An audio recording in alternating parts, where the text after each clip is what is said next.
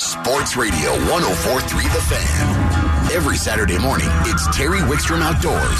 Terry takes you inside the outdoors. You know, hunting, fishing, camping. It's Terry Wickstrom Outdoors. Now, here's Terry. All right, we're back, I think. Nate, are you patiently waiting for me? I am back, my friend, ready to talk. you know, we usually talk hunting or fishing and try to decide what we're going to talk about this time of the year, but I think we'll just talk both so we don't have to struggle with it. Uh, you know, I was talking to uh, to the lovely lady that keeps us all together. Uh, you know, Karen, and I said it's just it's too hard to pick this time of year. It really is because we have so much changing and so much happening. And honestly, it's kind of that combination of you know, literally from weekend to weekend. And we talk about that. Some anglers and some hunters are hunting during the week, some are on weekends, but obviously a lot of people have the traditional weekend type, you know, atmosphere where they're hunting Friday, Saturday, Sunday, or fishing Friday, Saturday, Sunday. And literally from weekend to weekend, we are seeing drastic changes in the, the rut of the elk, in the fishing, um, all the things happening. So a lot of changes. You're just trying to try to keep on top of it all. Let's start with the hunting. What are you seeing out there?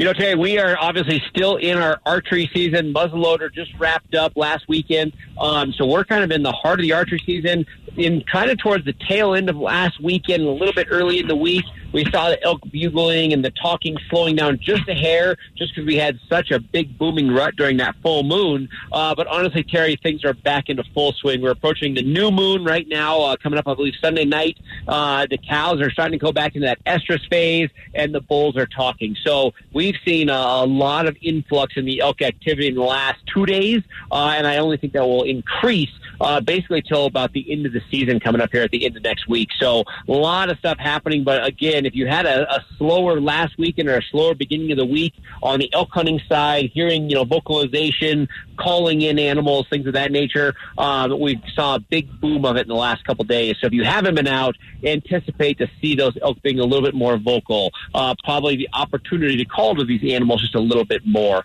Uh, so we're excited about that. Also, we have some good temps right now. Our nights are cooling, our days are still warm, and that's kind of the the bulk of what I exactly look for. Um, I know to every hunter out there, we don't want the heat. Everybody's like, man, I don't want the heat. I want cold, cold, cold. But if the nights are cold, it keeps the animals really active, keeps the rut happening. But the daytime highs will actually keep these animals on a stable pattern of utilizing wallows and water sources. And I like that because I like their daily patterns to continue. I want the animals to go from their feeding grounds at night to their bedding grounds up early to go drink and then start their nighttime activity again. So by, by having the daytime highs stay a little warmer, it keeps them very frequent on the water and it keeps their patterns the same. And if I know the patterns, I can plan the patterns. That only increases my odds of creating success out there in the woods. You know, it also helps an old guy like me warm up in the middle of the day, too. exactly. Very, very much. you know, and sometimes I'll, we're going to talk about this later in the show, but sometimes I'll take a fishing rod with me when I hunt, and just the middle of the day get away from my hunting area and do a little do a little fishing. So it's it, it is a there is a um a lot you can do. But in fact, that's a great transition. What is going on fishing right now? You know, there's a lot going on. I got to say two more things on hunting, then we'll make that full switch. So the one thing I've talked to a lot of hunters that saying they're seeing these herds build up. So by now, a lot of the mature bulls have harems, multiple cows, satellite bulls, and the bulls are being very vocal, but they're struggling calling those bulls in simply for the fact that they have a harem. They don't need any more cows. So although they're very vocal, they're not coming into calls. The one tip that we've been doing a lot this week is really utilizing like the lost cow or lost calf call. So a very excited, a very loud cow call, and you are going to do all the legwork. So you're calling very frequently as if you are a lost cow or calf and you're going to walk yourself right into that herd. It's kind of an odd approach. You feel uncomfortable doing it, but you're literally going to call. You're going 100% of the way to the bull. You're not expecting them to come to you. You are literally just using the call as a decoy, and you're going to work yourself right into the herd, right up on that bull. So, in those aspects, I know that we're short on time, but that's kind of the concept that's doing very well. We're also putting a lot of energy this weekend, Terry, on scouting pronghorn for next weekend. We're trying to figure out where they're betting, where they're hanging where the water sources are because opening weekend next weekend for pronghorn that's going to be an awesome opportunity why these animals are still in a daily pattern. After opening day of archery, or excuse me, opening day of rifle for pronghorn, a lot of the patterns change. The animals get moved around, get pushed around, they feel pressure, they break their pattern. But next Saturday morning, October 1st, when that season opens up and it's that rifle pronghorn, it's going to be the opportunity where these animals are still in a very flawless pattern. Uh, you can make one great approach and you can create that success. So we're doing a lot of scouting this weekend and this week to know exactly what the pronghorn are doing for the opener next weekend. And that's kind of where we sit on that hunting front. And then obviously crossing the fishing, our mountains are in full swing. Our pike bite is absolutely on. Our water temperature is dropping quickly. Our weeds are starting to fall. Those pike are hungry. So we've seen a huge increase in the activity of the big pike. Uh, we're seeing a big activity of the fall walleye. They have really kind of came 100% out of their summer patterns into their fall pattern. So sliding slightly deeper, really moving over to reaction baits, blade baits, jigging Raps, uh, those type concepts. The night jerk bait bite is going very strong, especially as we come into this new moon. Um, so a little bit of everything on the fishing front is happening, but I would say just in the last couple days, we've really kind of settled into our fall patterns. What about the pike? What kind of presentations are you using for them? You know, Terry, so fall is about bulking up. It's about fishing a bigger presentation, but you really have to judge where you're fishing. So if I am fishing and targeting pike still around the vegetation, so if there's still standing weeds and the pike are in the weeds, you have to create noise just to get their attention. It's not that the fish don't want your bait. They'll bury themselves so thick in those weeds where they just don't see your bait if it's not right in front of them. So it's all about creating noise if you're around those weeds. We're fishing a lot of oversized spinner baits where we get a ton of flash, ton of vibration. Really want to make noise where those fish will come approach to see what the noise is at. Also, you know, oversized, really loud jerk baits have been working very well around those weeds. So if we're still targeting the fish that are hanging in the weeds, it's all about those big spinner baits, big jerk baits. If the fish have moved off in open water, which we've seen a lot of them do, a lot of the weeds are collapsing, the pike are now suspended in the water column, and this is when they feed the most of the entire year. So if you have those fish that are suspended out a little bit more open of over open water, those fish have been hanging in anywhere from about 10 to about 16 feet of water, and they're suspended about 5 to 8 feet below the surface. Those fish were fishing big swim baits for. So six, seven, eight inch swim baits, fishing a lot of perch swim baits, brown trout swim baits, rainbow trout swim baits. Uh, but if it's open water, it's all about the swim bait right now. What about um, uh, have you tried uh, in the grass and even the open water taking a chatterbait and twi- tipping it with a fairly good sized swim bait?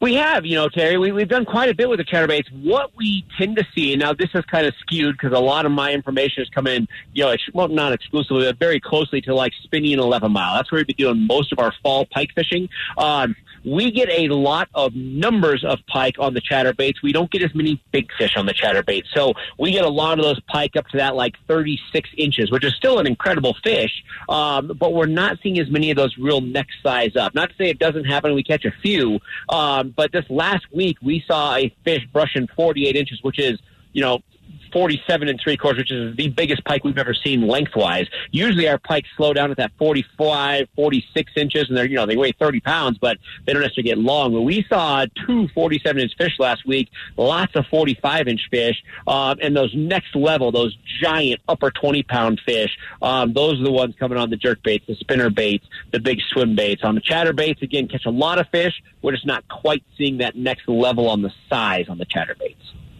And what about the pike at Spinney, and how long do you think Spinney is going to remain open for boats?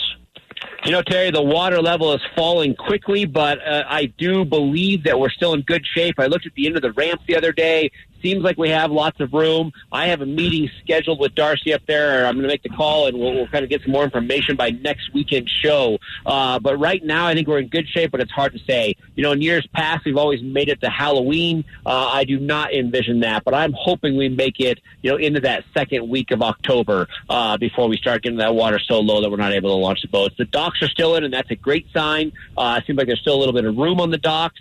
Um, so again, we're we're good right now, and we keep talking about it. While we can fish it, I would definitely make that a priority. We know we're going to be able to fish Chatfield well into the fall. We know 11 miles is going to go you know longer into the fall Spinney is kind of the oddball one there. So that's why we're putting a lot of emphasis on fishing that that body of water while we can.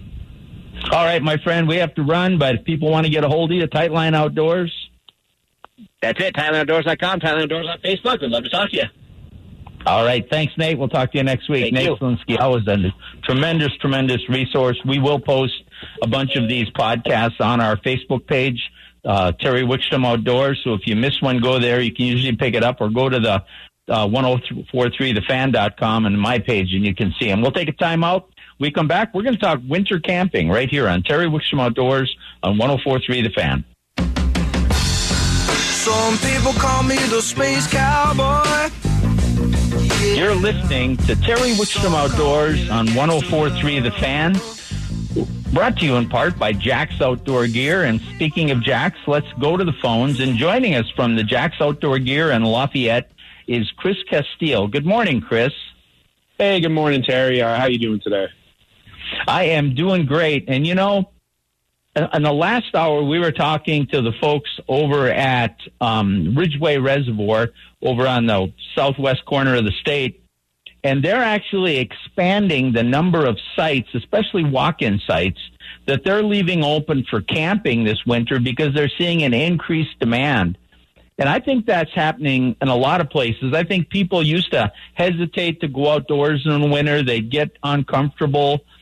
And but with the the clothing, the tents, the sleeping bags, the accessories we have now, there's no reason not to enjoy the outdoors year round, is there? Oh, you know, you're absolutely right, Terry. You know, the gear uh, these days is, is really specifically designed um, to keep you warm and, and cozy outside. Um, you know, and I think you're absolutely right. In the past, people are are were hesitating to to get out there, but I think once you kind of do it, you see, hey, this is possible. Um, it can be a very enjoyable experience um, when you're out there uh, during the wintertime, fall, and um, early spring. You know, um, some of the some of the greatest times to, to go for a hike or go for a, a, a nice overnighter or even a couple day uh, uh, trip out there. So um, definitely seeing that, um, and we got the gear to um, to make that possible here at Jax. So um, yeah, I know you do it. And you uh, you do a thing for I think scouts and things. It's the ten essentials of maybe camping or being out there. Let's kind of go through those and talk now. Going camping or hiking is different than if you get in a pure survival mode, folks. But these are things you might need if you get in that mode too. But also that'll make you comfortable. Why don't you kind of take us through your essentials if you're going to go out in this cold weather or any time of the year? What are the things you need?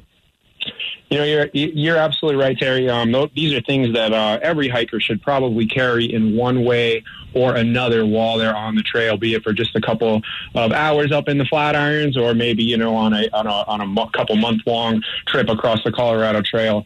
Uh, these are things that every hiker and backpacker camper should have, uh, scouts should have in their pack on the trail.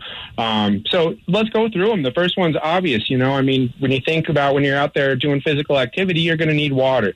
So what does that look like? That's bringing a couple liters of water in your pack, using a, a CamelBak. We have uh, all kinds of hydration bags um, available in the store. What we also have a great selection of water filtration options. Um, a lot, of, you know, the benefits of being out in the in the in the mountains of Colorado and the Rockies is there's streams, there's water everywhere. As, you know, we talked about um, in the past hour with fishing, um, but you can capture that water and, and use it uh, to keep yourself sustained too, with the help of a, a filter system, filtration system.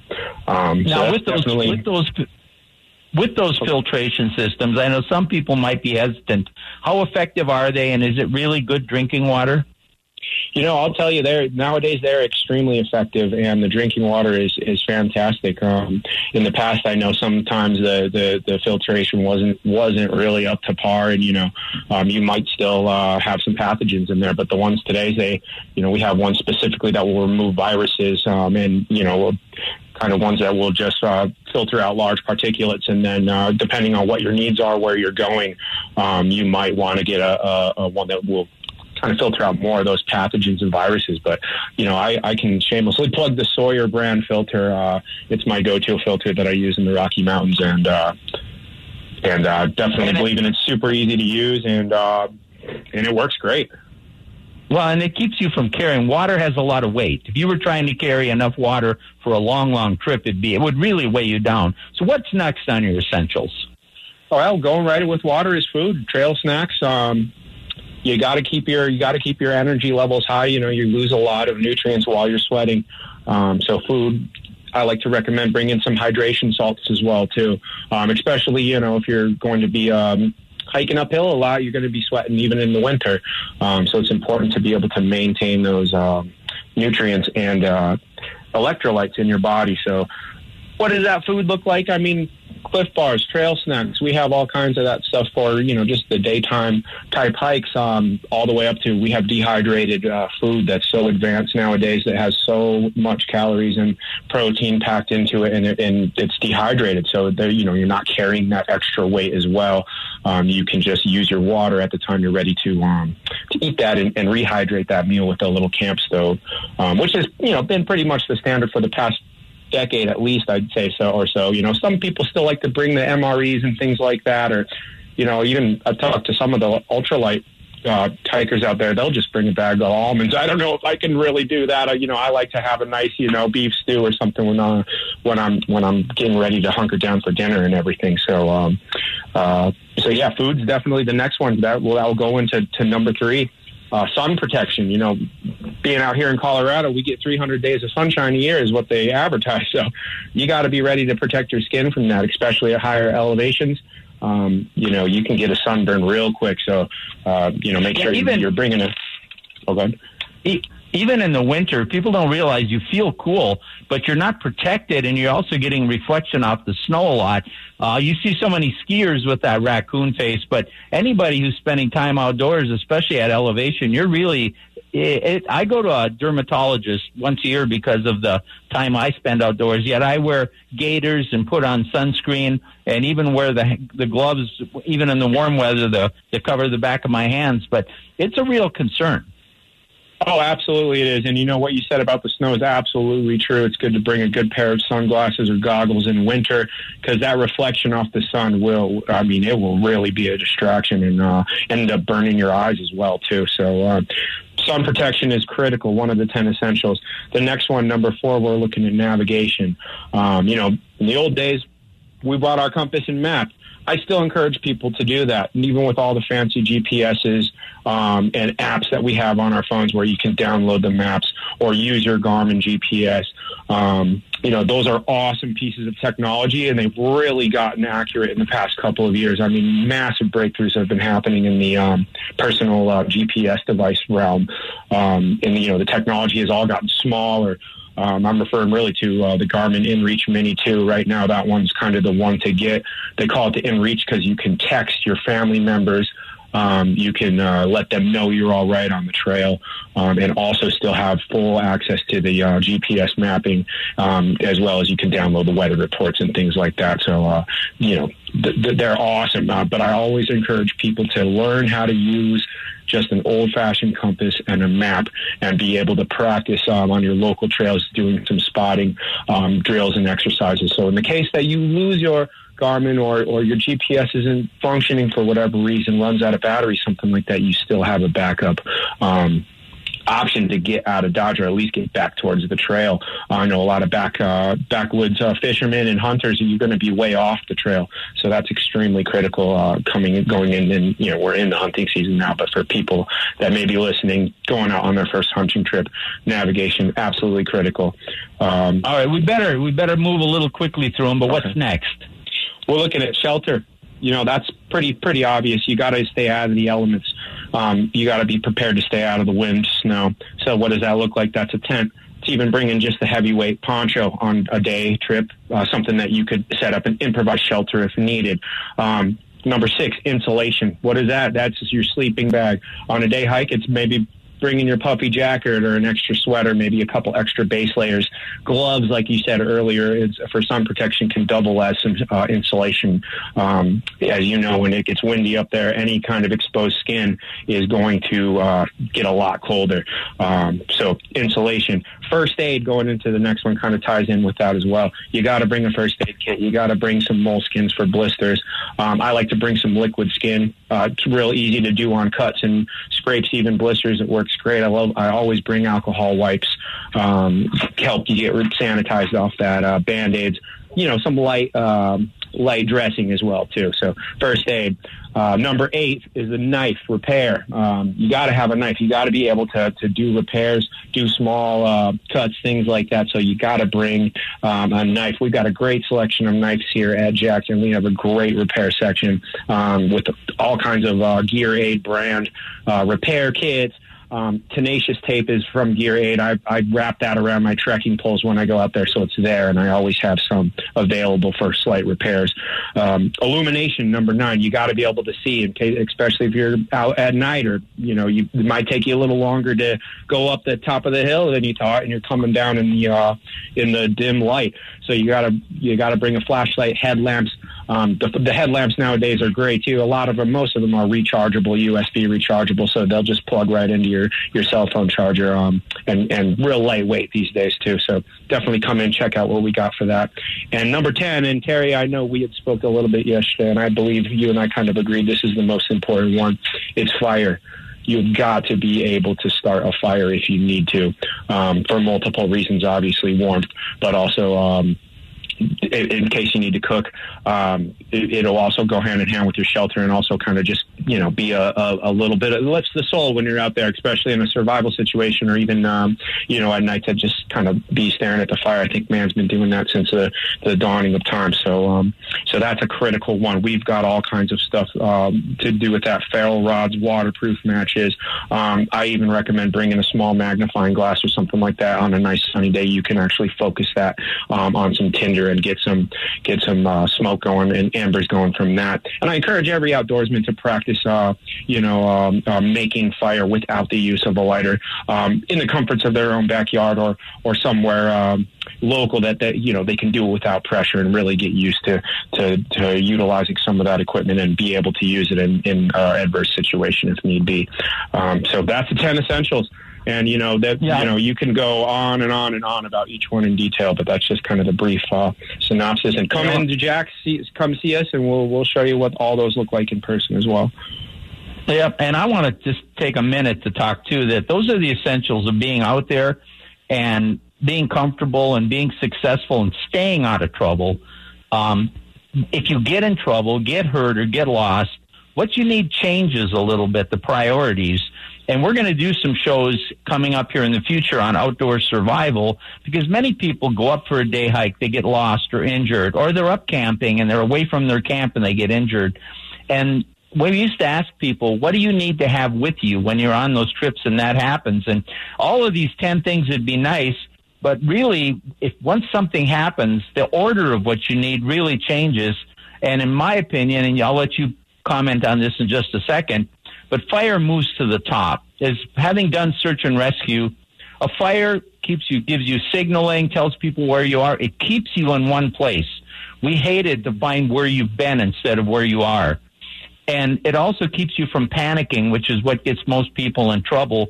And then food and water drop down the list because we used to go by the three, three, three rule.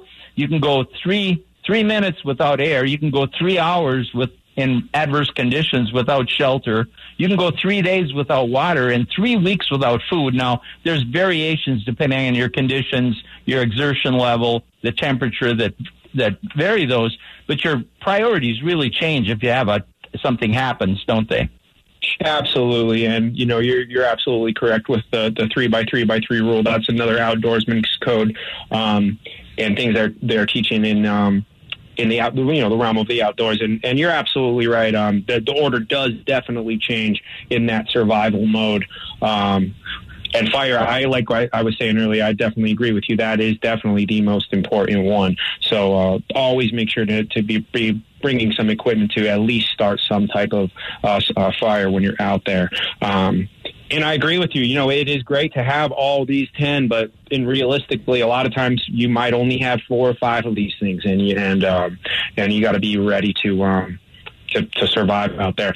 Another thing I will mention briefly is, you know, with today's technology and just the how technical the gear has gotten, you can pretty much comfortably fit all ten of these in your bag um, in a in a small day bag. Um, you know, it won't be a comfortable tent, it won't be a comfortable uh, you know uh, a sleeping bag, but we got ultralight little space uh, blankets, ultralight um, you know small ponchos that you can just throw in your bag. You forget it's in there, and um, uh, I recommend every every hiker, especially new hiker, to to to build a small kit of a little kit that they can just bring with them on every hike uh, that they go, and and um, be ready for for the worst to um, to happen. So yeah.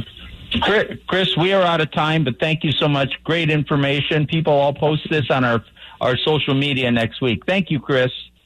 So yeah, thank you, Terry. I appreciate the opportunity, and I hope you guys have a great rest of the day. Right, Chris Chris Castillo from the Lafayette Jax Outdoor Gear. We're going to take a quick time out, and Chad LaChance is going to join us, and we're going to talk doing a little fishing while you're hunting on Terry Wickstrom Outdoors on 104.3 The Fan.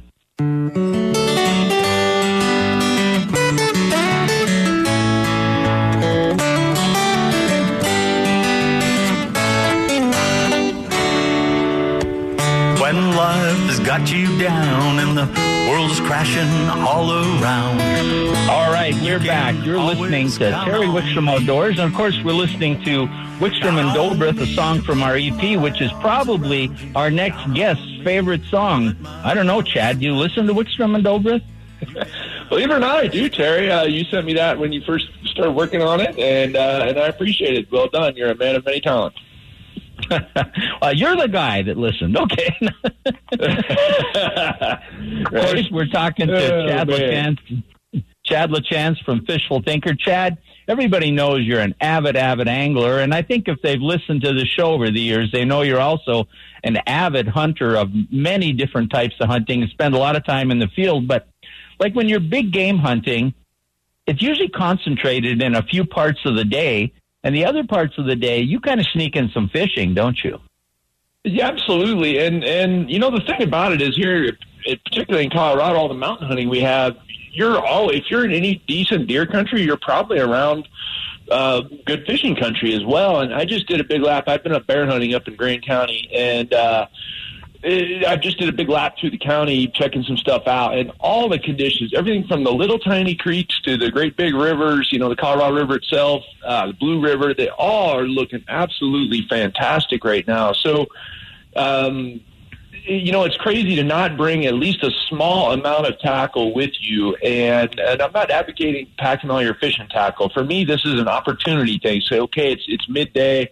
You know, we're going to go take a break for a little bit. Well, a change of gears and maybe a little bit of success by taking just a small box of tackle with a couple of quick things in it. I'm not advocating, uh, you know, bringing waiters and all that. I'm saying really uh, opportunity, you know, um, just just opportunity fishing. We've got a little bit of time. We're in a good area. Let's do a little bit of fishing while we're here, catch a fish or two, or maybe even eat a couple of them, you know, for dinner around the campfire. But the key to me is keep it simple, as simple as you can. You're going to have enough stuff already for hunting, and it is a hunting trip with a little bit of fishing that I'm advocating, not the other way around. So the way I see it is uh, a small spinning rod. In this case, it's one of the few times I actually will just grab an ultralight, and I'm not usually an ultralight guy. I generally like uh, one or two steps heavier than that, but an ultralight. Uh, with with light line on it, a little tiny box. I'm not talking about a full on tackle box. I'm talking about a little Plano box, you know, uh, that's an inch and a half thick, and I think they're six inches by four inches or something, with like a half a dozen very simple lures in it. And the reason I say the spinning rod, even if you're a fly guy, because you just less stuff to carry, much much more simple, and you don't need to wade. Uh, you don't have to get out in the river, so that makes things a little bit easier. So for me, it's going to have a couple of, of little Berkley hit sticks in it, like a number five or a seven, maybe a nine on the outside, probably a five or a seven, um, which would be similar to a, like a number five or seven floating Rapala, same kind of idea uh, as far as the bait goes uh, maybe a little Johnson minnow spin, like an eighth ounce minnow spin, an inline spinner, again, similar to something like a rooster tail, or also, and more and more these days, the little Berkley power swimmer. They make a two inch power swimmer, and, and that thing on a 16th ounce jig head is absolutely deadly on on average size trout. Of course, the bigger power swimmer on the bigger jig heads big is is great on bigger fish as well. But again, we're just opportunity fishing, and some like for instance, we were also just up in um, uh, State Forest State Park creeks everywhere, uh, lakes everywhere. With the setup I just had, you know, a little ultralight or light powered spin around in that little power swimmer, you could catch brookies, browns, rainbows, uh, stalker type fish, or high mountain cutthroats, or anything in between while you're elk hunting. And what really made me think about this is we were up there and I heard an elk bugle while I'm standing there on the side of the of the river, and I'm thinking, geez, man, I you know, it's definitely a sign of both, uh, you know, both seasons right now. And really it's more just to break up a little bit of what can be monotonous uh, hunting wise. I'm on uh, what am I day eight I think of bear hunting now, and uh, you don't see a lot of game when you're hunting bears. Same thing. My deer seasons a lot of times will drag on for for the entire season because I I'm working hard to find a mature animal, and uh, and it's a good to have a break and maybe uh, go catch a couple of fish. Well, you know, not only is it good to have a break, but very often those middle of the day times are so unproductive that when hunters try to hunt through that time, they get frustrated and sometimes they even disrupt their own hunt because they get careless. Absolutely, and you wear yourself down, and and particularly mountain hunting, something like elk hunting, is physically exhausting. And uh, one of the things my hunting partner and I've been hunting with the same guy for 38 years. My hunting partner and I have talked about a lot is conserving your both your mental focus and your physical ability, because you know by the time you are on day seven or day eight, you're for sure going to be tired if you don't rest during the middle of the day. And, and I get it. Some guys will go camp, you know, go lay lay around at camp or whatever. But like for instance, during antelope season, we were up at the Delaney's and there was a bunch of people camping on the side of Delaney's that were hunting antelope, and I asked them, and none of them had fishing tackle. I was like, you can came to the Delaney complex and camped, uh, or excuse me, Lake John. You came to Lake John complex and camped, hunting antelope. Didn't bring a fishing rod. No, didn't bring a fishing rod.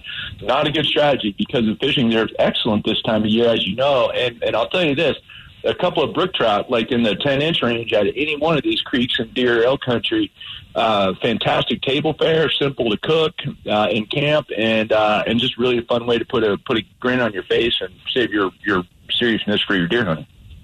And, and taking a few brook trout, they're so prolific. I mean, if you get a 17 incher or something, you know, it's an unbelievable fish. It's colored in the fall. Release that, but you get some 8 to even 12 inch brook trout or 11, especially that 10 inch size.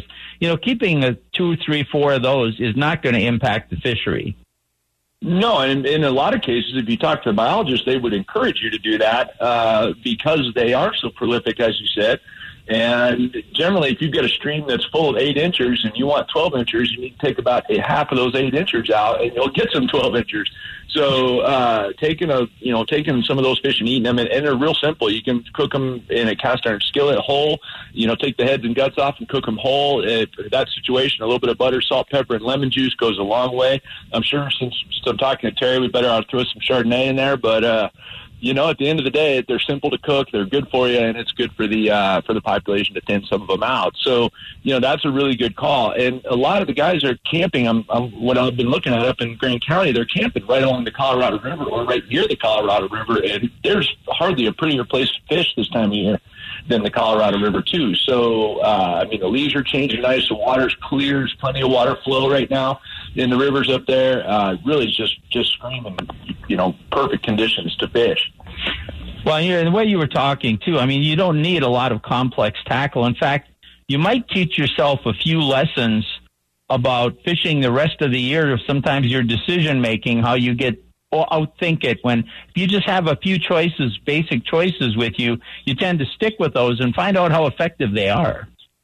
Absolutely, and then you you figure out that it comes down to how you work most lures that more than the lure itself. Uh, you know, your casting angles and accuracy and all of those things add up when you only have one lure to work with, as, or, or a couple lures to work with, as you said. And for me, to be honest with you, if I'm going to do this exactly what I'm talking about right now, I'm taking the ultralight and I'm taking those two inch power swimmers on the 16th ounce jig because I can throw it in the Colorado River. I can fish it deep in those big plunge pools. I can also throw it in a brookie pond, you know, a, a little uh, uh, beaver pond, I should say, and you know that t- tends to be extremely clear and shallow. And I can swim it across those. You can swim it in the current. You can hop it down the current. You can do anything with it, and all fish will bite it. All kinds of trout will bite it. So it's just a matter of keeping it simple. And it's just more of a change gears, change mindset, and in my my personal opinion, a, a little touch of success. If you're hunting for days on end, success in hunting comes down to in one harvest. Well it's nice to have a little, you know, positive reinforcement that hey, okay, I can do this. I can catch a few fish. If, you know, you're just bringing the mental game back a little bit, the focus back a little bit for when you're going out and hunting. We only got about a minute left. Uh, I want to get a quick update from you on Horsetooth Reservoir.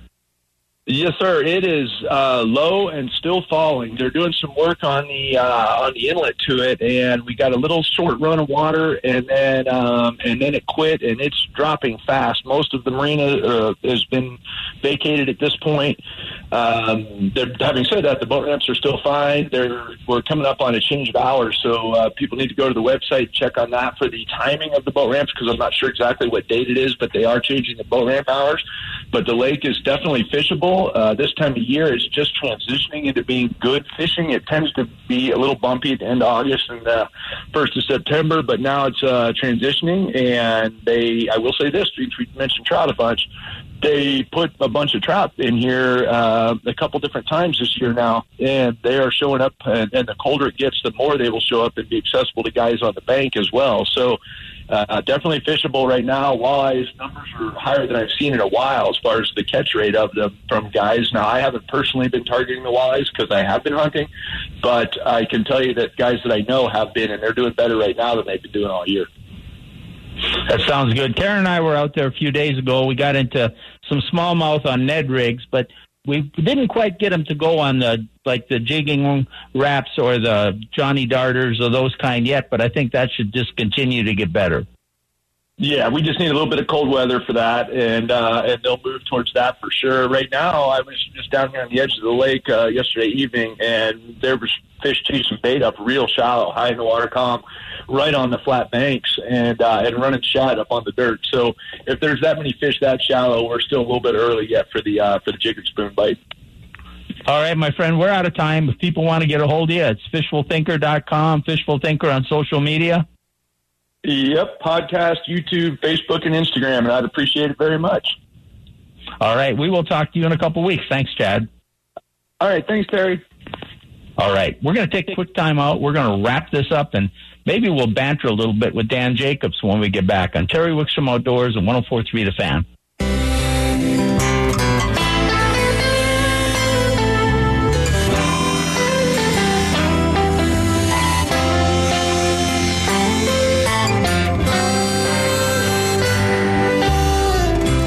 I'm sad and lonely. You're listening to Terry Wickstrom Outdoors. That bumper music coming in was one off of the Wickstrom and Dobrith uh, EP that's streaming everywhere. We always appreciate if you go search Wickstrom and Dobrith on social media or streaming and give us a listen. By the way, Corey is driving on their way to Nebraska to fish, and her son Everest is becoming quite the outdoor guy, and he's celebrating his eighth birthday today. So happy birthday, Everest, and keep fishing, keep fishing. Remember that. Couple things. Um, Next week, we're going to be on ESPN from 10 to 12 instead of the fan from 9 to 11 because of a football game. We'll post that on our social media and follow us on Facebook at Terry Wickstrom Outdoors. You'll find out if there's any schedule changes. We post links to a lot of the podcasts on, on Terry Wickstrom Outdoors.